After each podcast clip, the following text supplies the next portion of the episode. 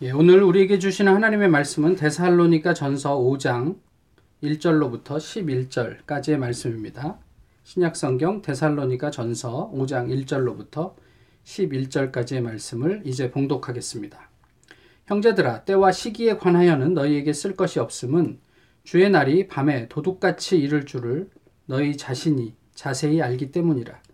그들이 평안하다 안전하다 할 그때에 임신한 여자에게 해산의 고통이 이름과 같이 멸망이 갑자기 그들에게 이르리니 결코 피하지 못하리라. 형제들아 너희는 어둠에 있지 아니하매 그 날이 도둑같이 너희에게 임하지 못하리니 너희는 다 빛의 아들이요 낮의 아들이라. 우리가 밤이나 어둠에 속하지 아니하나니 그러므로 우리는 다른 이들과 같이 자지 말고 오직 깨어 정신을 차릴지라. 자는 자들은 밤에 자고 취하는 자들은 밤에 취하되 우리는 낮에 속하였으니 정신을 차리고 믿음과 사랑에 호심경을 붙이고 구원의 소망의 투구를 쓰자. 하나님이 우리를 세우심은 노하심에 이르게 하심이 아니요 오직 우리 주 예수 그리스도로 말미암아 구원을 받게 하심이라. 예수께서 우리를 위하여 죽으사 우리로 하여금 깨어 있든지 자든지 자기와 함께 살게 하려 하셨느니라. 그러므로 피차 권면하고 서로 덕을 세우기를 너희가 하는 것 같이 하라. 아멘.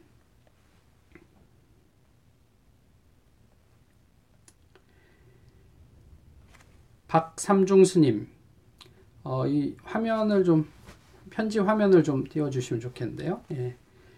아, 이 편지의 내용을 좀 읽어드리겠습니다. 박삼중 스님 안녕하세요. 그동안 안녕하셨어요? 박삼중 스님 고금석 아저씨는 우리 우리들을 바다에 보내주셔서 고마운 분이에요. 스님 고금석 아저씨가 우리가 바다에 가서 놀고 있는 것을 못 보고 돌아가셨어요. 스님 돌아가셔서 안 됐어요. 그럼 몸 건강하세요. 그만 줄이겠습니다. 그럼 안녕히 계세요. 1989년 11월 6일 권명화 이 강원도 정선의 한 시골 분교에서 보낸 편지의 내용입니다. 이제 내려주셔도 되고요. 어, 잘 모르는 분들이 많겠지만요. 어, 1986년에 에, 서진 룸살롱 사건이라는 어, 당시로서는 엄청난 어, 사건이 있었습니다. 어, 그 사건의 주동자로 89년 8월 4일에 사형이 집행된 사람을 우리는 어떻게 평가를 해야 할까요? 당연히 살인자요. 또 그로 말미암아 사형을 당한 사람이라고 평가를 하게 되겠죠. 그런데 조금 전에 보여드렸던 그 편지 안에 나와 있던 그 고금석은 그 사건으로 수감된 후에 종교에 귀의하게 됩니다. 그리고 그 이후부터 강원도 정선에 있는 산골 분교에 매달 5만 원씩의 하용, 학용품 비용과 그 다음에 어, 편지를 써서 보냈습니다. 학교 아이들은 그가 뭐 한 사람인지 알지 못해요. 그저 매달 5만 원씩 자기들에게 에, 도움을 주는 어, 그런 좋은 분으로 알고 있습니다. 그리고 학교에서 아이들은 그를 키다리 아저씨라고 불렀습니다. 어느 날 고금석이 편지에서 그 아이들에게 너희의 소원이 무엇이냐고 묻습니다. 그때 그 아이들이 답장에 이렇게 적었습니다. 바다에서 물장구를 치며 놀고 싶어요. 그러자 고금석이 나중에 다시 답장을 보냅니다. 8월 12일 부산 해운대로 초대할게. 사실 어, 감옥에 수감되어 있는 그로서는 지킬 수 없는 약속이었습니다. 그런데 그날 이후로 더 이상 키다리 아저씨로부터 편지는 오지 않았습니다. 이미 이제 그 사이에 사형이 집행된 거죠. 그 사형이 집행된 후에 그가 남긴 유언대로 어, 그를 돌봐주었던 삼중 스님이란 분이 이 정선의 아이들을 해운대로 초대를 해서 2박 3일간의 꿈 같은 시간을 보냈다는 이야기가 전해지고 있습니다. 이 삼중 스님이 그 고금석의 죽음과 관련해서 이런 말을 했습니다.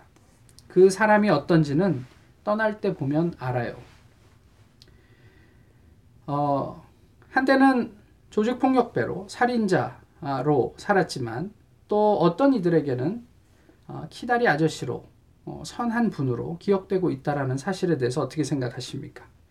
우리는 인생 어느 부분으로 평가를 받게 될까요? 우리의 가족에게 또 주변 사람들에게 우리는 어떤 사람으로 남게 될까요? 우리는 어떤 모습으로 이 세상을 떠나게 될까요? 현재가 부담스러운 사람들은요, 어, 자신의 마지막 날, 또는 세상의 종말을 궁금해합니다. 그러니까 내가 지금 제대로 못 살고 있으니까 내가 이렇게 살다가 저주를 받게 되지 않을까 뭐 그런 두려움 때문인지 모르겠지만 어쨌든 그렇습니다. 우리가 마지막을 만약에 안다면 그렇다면 그 직전에 우리의 삶의 모습은 좋은 모습으로 이렇게 드러날 수 있을까요? 만약에 그렇다고 이야기한다면 생각하신다면 어, 둘 중에 하나이지 않을까 싶어요. 하나는 의지가 매우 강한 사람이거나 다른 하나는 어, 사람의 사람됨을 아직 충분히 이해하지 못하는 사람이거나 그러니까 저희가 아, 이제까지 살아왔던 삶의 관성을 벗어나는 일이 예, 그게 아주 충격적인 사건을 경험하지 않고서는 그게 쉽지 않은 일이란 말이죠. 그래서 내가 언젠간 죽게 될 것이다라는 사실만을 가지고는 또 몇 월 며칠 죽게 될 것이야 라는 사실만을 가지고는 사실 우리의 삶이 그렇게 쉽게 변하지 않을 것 같아요. 지난주에 저희가 나누었던 것처럼 데살로니가 교인들은 어, 임박한 재림 의식을 가지고 살았던 사람들입니다. 어, 그래서 이제 곧 다가오실 어, 다시 오실 예수님을 기대하면서 어, 삶을 살았는데 어떤 삶의 모습이 드러났다고 저희가 나누었냐면 아무 일도 하지 않았다 이렇게 얘기를 했었죠. 그러면서 괜히 문제만 일으켰다 이런 이야기들을 나누었습니다. 사실 이게 어, 교회의 문제가 되었던 거죠. 이에 대한 바울의 권면이 무엇이었죠? 열심히 너에게 주어진 일상을 살아라. 이런 이야기였단 말이에요. 그리고 오늘 본문이 이어져요. 때와 시기에 관해서는 이미 너희가 자세히 알고 있다. 이렇게 이야기를 합니다. 무엇을 안다고요? 주님의 날이 도적같이 이를 것이다라는 사실을 자세히 알고 있다. 이렇게 얘기를 했어요. 곧 우리는 그 날을 알 수 없다는 사실을 너무나도 잘 알고 있다라는 말이에요. 여기에서 때라고 번역한 것은 크로노스이고요. 시기는 카이로스입니다. 사실 크로노스와 카이로스를 저희가 이제는 좀 이제 구별을 하게 됐죠. 어, 오늘 본문은 이 크로노스와 카이로스, 곧 시간에 관한 말씀입니다. 크로노스는 다시 말씀드리면 우리가 사는 시간입니다. 그리고 카이로스는요, 우리가 통제할 수 없는 시간이라고 예전에 말씀을 드렸어요. 그래서 우리가 죽는 것은 우리가 통제할 수 없어요. 죽는 그 시, 간을 그리고 어, 친구들과의 약속 시간은 저희가 조정이 가능합니다. 컨트롤 할 수 있어요. 그래서 그것을 크로노스와 카이로스로 구별을 했죠. 그래서 크로노스는 사람의 시간이고 카이로스는 통상 하나님의 시간이다라고 이야기를 하기도 합니다. 뭐 이렇게 이제 둘을 좀 구분해 볼 수 있는 거예요. 근데 오늘 본문에서는 이 둘을 어떻게 또 다른 표현으로 구별을 했냐면 무엇이죠? 낮과 밤으로 구별을 했습니다. 한번 보세요. 낮, 낮은 크로노스일까요? 카이로스일까요? 제가 얼굴이 잘 안 보여서 답을 듣, 보지를 못하겠는데 어쨌든 성경에서 얘기하는 오늘 본문에서 얘기하는 낮은요 크로노스입니다. 당연히 그 반대 극부인 밤은 카이로스가 되겠죠. 사실 우리가 일상 속에서 경험할 수 있는 카이로스, 그러니까 우리의 시간 개념을 벗어난 카이로스의 경험 되게 유사한 경험 무엇이냐면 잠이에요. 그러니까 우리가 6시간을 자도 뭐 한 한두 시간 자고 일어난 듯한 뭐 이런 어떤 무시간을 경험하는 것이죠. 어쨌든 간에 오늘 본문에서 한번 보세요. 그 왜 크로노스와 카이로스가 낮과 밤으로 구별이, 구별이 되는지 표현을 보면서 좀 보시면요. 낮은요. 그러니까 크, 크로노스죠. 낮은요. 어떤 시간이냐면 평안하다, 안전하다고 주장하는 사람의 때입니다. 낮에 사람들이 주장하는 그런 주장을 들어요. 그러니까 우리가 통제할 수 있다고 주장하는 때라는 거죠.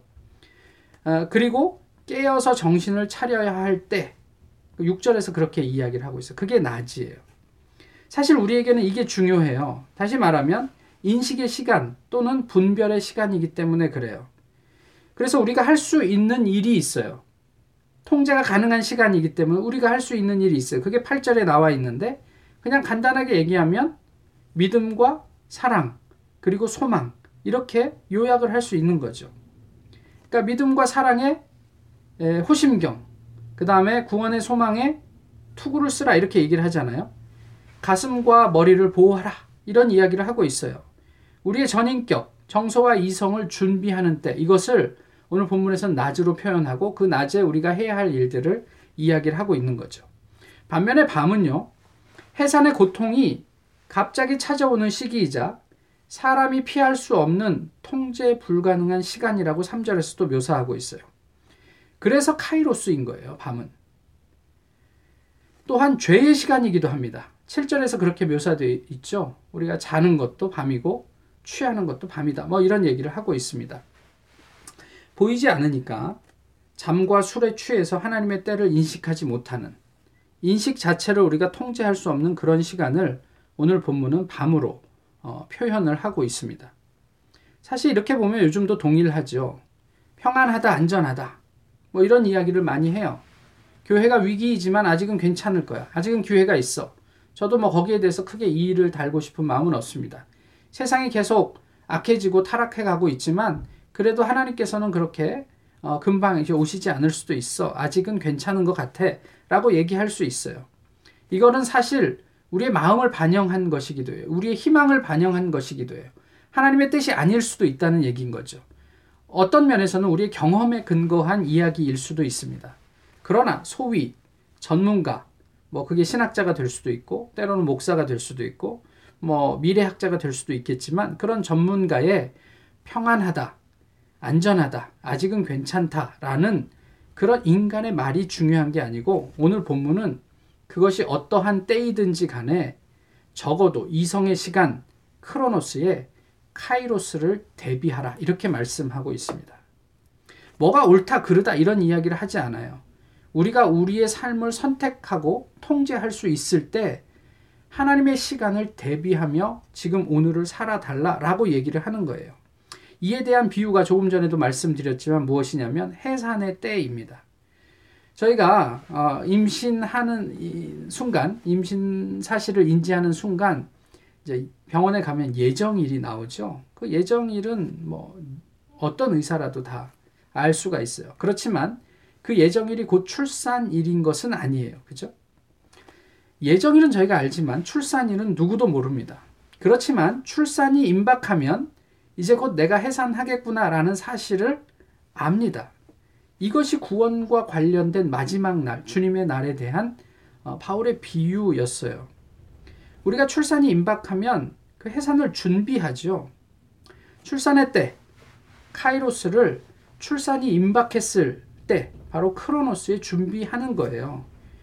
그래서 머리가 너무 길면 뭐 그 분만을 하고 또 산후조리를 할 때 불편할까 해서 머리를 깎기도 하고 또 병원에 가지고 갈 짐을 싸기도 하고 또 집을 좀 청소하고 정리해 놓기도 하고요.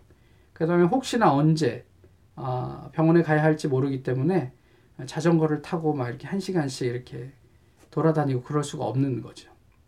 그렇게 준비를 한단 말이에요. 우리는 지금 밤에 있습니까? 아니면 낮에 있습니까? 낮에 있다면 그에 대한 그에 합당한 어떤 준비를 하고 있습니까? 어떻게 카이로스를 우리가 준비하고 있느냐 말이에요. 그저 자신을 위한 삶에 함몰되어서 빛의 아들이요 낮의 딸이라 주장만 하고 정작 필요한 믿음과 사랑과 소망은 우리가 외면하고 있는 것은 아닙니까? 아니 이제까지 내가 관성에 의해서 어, 신앙 생활을 하고 있을 뿐 정말 성경이 이야기하고 있는 하나님이 세상을 향한 어떤 그런 근원적인 뜻에 대해서는 저희가 무감각하게 지내고 있는 것은 아니냐는 말이에요. 그런데 오늘 본문에서요, 좀 보시면 흥미로운 지점이 있어요. 그게 뭐냐면 10절의 말씀이에요. 10절에 뭐라고 되어 있습니까? 예수께서 우리를 위하여 주구사 우리로 하여금 깨어 있든지 자든지 자기와 함께 살게 하려 하셨느니라. 이렇게 얘기해요. 예수께서 우리를 위해서 죽으셨는데 우리로 하여금 깨어 있든지 자든지 예수 그리스도와 함께 살게 하려 하셨다. 그러니까 예수님의 죽음은 우리가 깨어 있든지 죽든지 예수님과 함께 살게 하려는데 목적이 있다. 이런 이야기잖아요. 근데 여기에서 깨어 있는 사람들에 대해서는 별 문제가 없어요. 문제될 게 없어요. 그런데 자든지는 도대체 무슨 의미냔 말이에요. 근데 본문을 좀 살펴보면 이게 좀 중의적인 의미가 있는데 먼저는 데살로니가 교회 교인들에게 중요한 이슈가 지난주에 뭐라고 했냐면 자기가 살아있을 때 예수님의 재림이 이루어질 거라고 믿었는데 자꾸 죽는 사람들이 생기니까 당황했다고 말씀드렸잖아요. 바로 그 사람들을 의미하는 거예요. 그러니까 재림 전에 먼저 죽었든지 아니면 지금 살아있든지 간에 예수 그리스도의 죽음은 그 모든 사람들에게 구원의 효력이 있다라는 이야기예요. 이게 지난주에 나누었던 얘기고요. 근데 다른 의미로 좀 보시면 10절에 이 자든지라는 단어는요. 7절에 나와 있는 자는 자와 동일한 단어예요. 근데 7절에 나와 있는 이 자는 자, 자는 자라는 단어는요. 죽은 자라는 의미도 있지만 구원과 무관한 자라는 의미가 있어요. 그래서 7절은 구원과 무관하게 밤에 그냥 자기의 욕구대로 사는 사람들을 아, 이렇게 의미한다라고 봐야 되는 거거든요. 그래서 10절에 또 다른 의미가 뭐가 될 수 있냐면 예수님은 지금 구원과 무관한 자도 함께 살리기 위해 죽으셨다라는 뜻도 되는 거예요. 그러니까 데살로니가 교회 교인들에게는 너희보다 그러니까 이미 죽어서 예수님의 재림을 맞이하는 사람들에게 예수님은 구원의 의미가 된다라는 의미이고 또 다른 하나는 지금 현재 구원과 무관한 자들에게도 예수, 예수님은 함께 살기, 살게 하기 위해서 자신과 죽으셨다라는 이야기를 하고 있는 거예요. 그러면서 그 근거를 좀 보시면 11절로 이어지죠. 그, 그러므로 이렇게 연결이 되잖아요. 11절에 뭐라고 돼 있어요? 피차 권면하라라고 돼 있잖아요. 이게 권면하다라는 것은 초청하다, 가르치다라는 의미예요. 그러니까 이게 좀 그 이게 좀 그 좀 우리가 생각을 해보면 서로 초청하고 가르치라라는 의미인데 마치 구원과 무관한 자를 불러서 복음을 가르치는 가르치라는 말처럼 들린단 말이에요. 그렇게 해서 함께 집을 지으라 덕을 세우라고 그랬는데 사실 덕이라는 말은 원어에는 나와 있지 않고요. 세우다라는 말만 나와 있는데 그것이 그냥 집을 세우다 함께 무엇인가를 이루어 가다라는 의미예요. 그러니까 지금 11절의 말씀은 어, 그런 의미가 되는 거예요. 그, 렇게 구원과 무관한 사람들을 초청해서 복음을 가르쳐 구원의 집을 세워가라 이런 의미가 될 수 있는 거예요. 14절에서도 읽지 않았지만 보시면 게으른 자, 마음 약한 자, 또 힘없는 자, 뭐 이런 사람들을 언급하고 있어요. 근데 게으른 자는 어떤 의미냐면 무질서하고 규정에서 벗어난 자라는 의미예요. 마음 약한 자는 소심하고 겁이 많은 자. 그런데 영어로 번역을 보니까 little spirited 이렇게 돼 있더라고요. 그러니까 이게, 이게, 이게 영이 없는 사람들, 뭐 이런 사람들을 얘기를 해요. 또 힘없는 자는 허약하고 또는 도덕적으로 무기력한 사람들, 무력한 사람들의 의미가 있어요. 이런 사람들 뿐만이 아니라 마지막에 누구를 얘기해요? 모든 사람을 이야기한단 말이에요. 우리가 볼 때는 찌질하고 한심한 사람들 뿐만이 아니라 모든 사람들에 대해서 훈계하고 필요에 따라서 위로하고 지지하고 그리고 오래 참으라 라고 성경이 얘기를 하고 있어요. 그리고 15절에서 22절에는 우리가 잘 아는 유명한 말씀이 있죠. 항상 기뻐하라, 쉬지 말고 기도하라, 범사에 감사하라. 그런 말씀으로 그리스도인의 마땅한 삶의 모습을 촉구한단 말이에요. 무엇을 위해서요? 구원을 위해서. 우리가 그렇게 게으르고 마음 약하고 힘이 없는 사람들, 심지어는 그냥 모든 불특정 다수를 대상으로 그들을 초청하고 그들과 함께 뭔가를 그 이루어 가야 한다면 그것은 예수 그리스도의 죽음의 목적을 이루기 위함이다라고 얘기를 하는 거죠. 근데 문제는 뭐냐면 우리가 그렇게 살기가 어려워요. 그냥 거기에 나와 있는 대로 항상 선을 조치라. 뭐 이런 것들은 저희가 잘 이야기하지 않지만 항상 기뻐하라. 쉬지 말고 기도하라. 범사에 감사하라. 이렇게 살기가 우리가 어렵죠. 당연합니다. 이 문제를 사람으로부터 출발하면 이것은 불가능한 이야기입니다. 그런데 한번 보세요. 18절에 뭐라고 되어 있어요? 이것이 그리스도 예수 안에 너희를 향하신 뭐라고요? 하나님의 뜻이래요.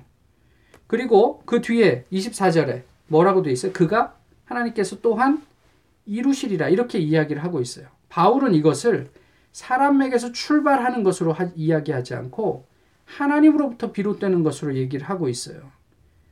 우리로 하여금 그리스도인답게 살게 하는 주체는 하나님이에요.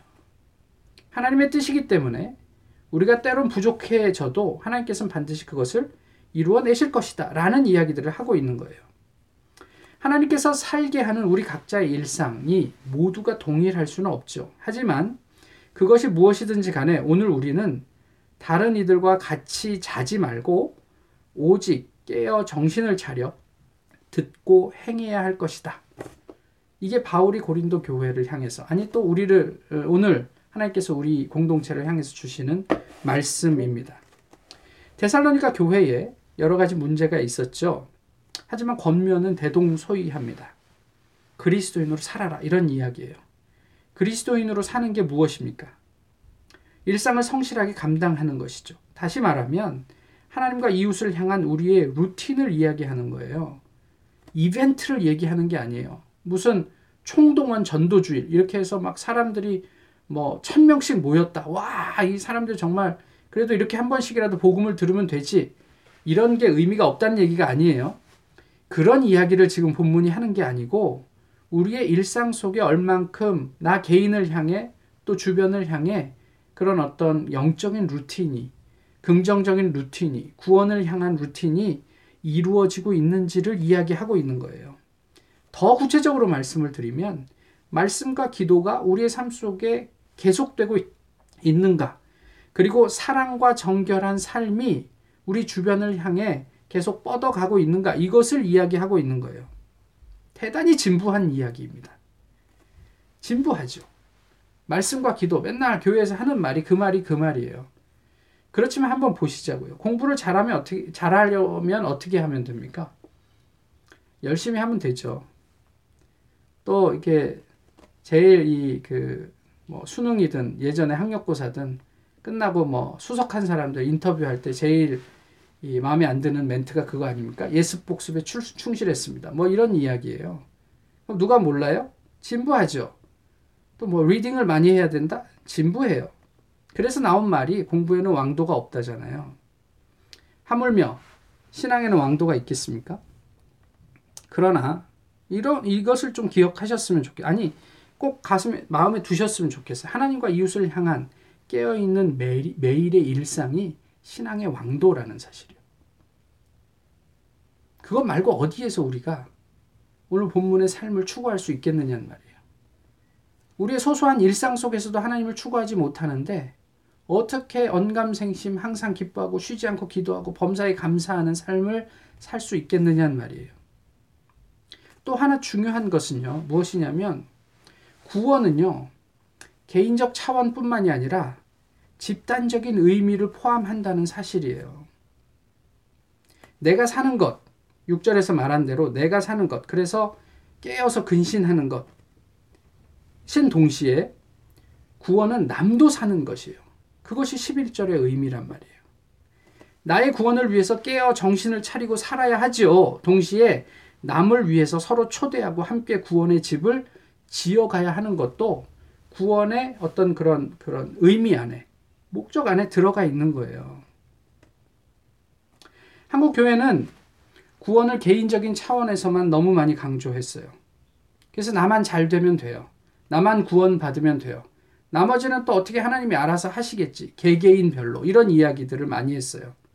그런데 한번 보세요. 사도행전 16장에서 주 예수를 믿으라. 그리하면 너와 내 집이 구원을 받으리라. 여기에서 너뿐만이 아니라 이제 죄수 한 사람이 간수 한 사람이 죄수였던 바울에게 묻는 거잖아요. 내가 어떻게 해야 구원을 받을 수 있습니까? 라고 물었을 때 바울의 대답이에요. 주 예수를 믿으라. 그리하면 네가 구원을 받으리라 라고 얘기하지 않았고 너와 내 집이 구원을 얻으리라 라고 얘기했어요. 그런데 너와 내 집이 어떤 의미냔 말이에요. 이것을 우리가 깊이 묵상을 하셔야 돼요. 그것은 단순히 우리가 함께 사는 가족들 뿐만이 아니라 우리의 조상들, 그러니까 우리의 홀 패밀리를 다 포함하고 있단 말이에요. 나 하나만 잘 살면 되는 게 아니에요. 구원은 그것을 뛰어넘는 의미를 가지고 있습니다. 어, 아시는 분은 아시지만 지난주에 전태일 열사의 서거 50주년이 있었습니다. 이분을 어떻게 기억하시는지 모르겠어요. 전태일이 누구야 하시는 분들도 계실지 모르겠는데 어쨌든 그분과 관련된 이야기인데 그분이 한 말을 몇 가지만 좀 조금만 읽어드릴게요. 많은 목사님들이 내가 죽으면 분명히 내 죽음을 자살이라고 말할 겁니다. 그리고 자살했으니 지옥에 갔다고 말할 거예요. 그렇지만 요한복음 15장에는 사람이 친구를 위하여 자기 목숨을 버리면 이보다 더 큰 사랑이 없다고 예수님께서 말씀하셨는데 저는 평화시장 친구들과 수만 명의 불쌍한 여공들을 위해서 죽은 것이니 주님의 말씀에 절대 어긋난 것이 아니에요. 나이가 어리고 배운 것은 없지만 그래도 그들도 사람입니다. 하나님이 만드신 만물의 영장입니다. 다 같은 인간인데 어찌하여 빈한 자는 부한 자의 노예가 되어야만 합니까? 왜 빈한 자는 하나님께서 택하신 안식일을 지킬 권리가 없습니까? 목사님들은 교회에서 교인들을 향하여 내 이웃을 내 몸과 같이 사랑하라고 설교를 하시잖아요. 나는 정말 성경 말씀대로 실천하는 목사님들이 우리나라에 10명 정도라도 있었으면 좋겠어요.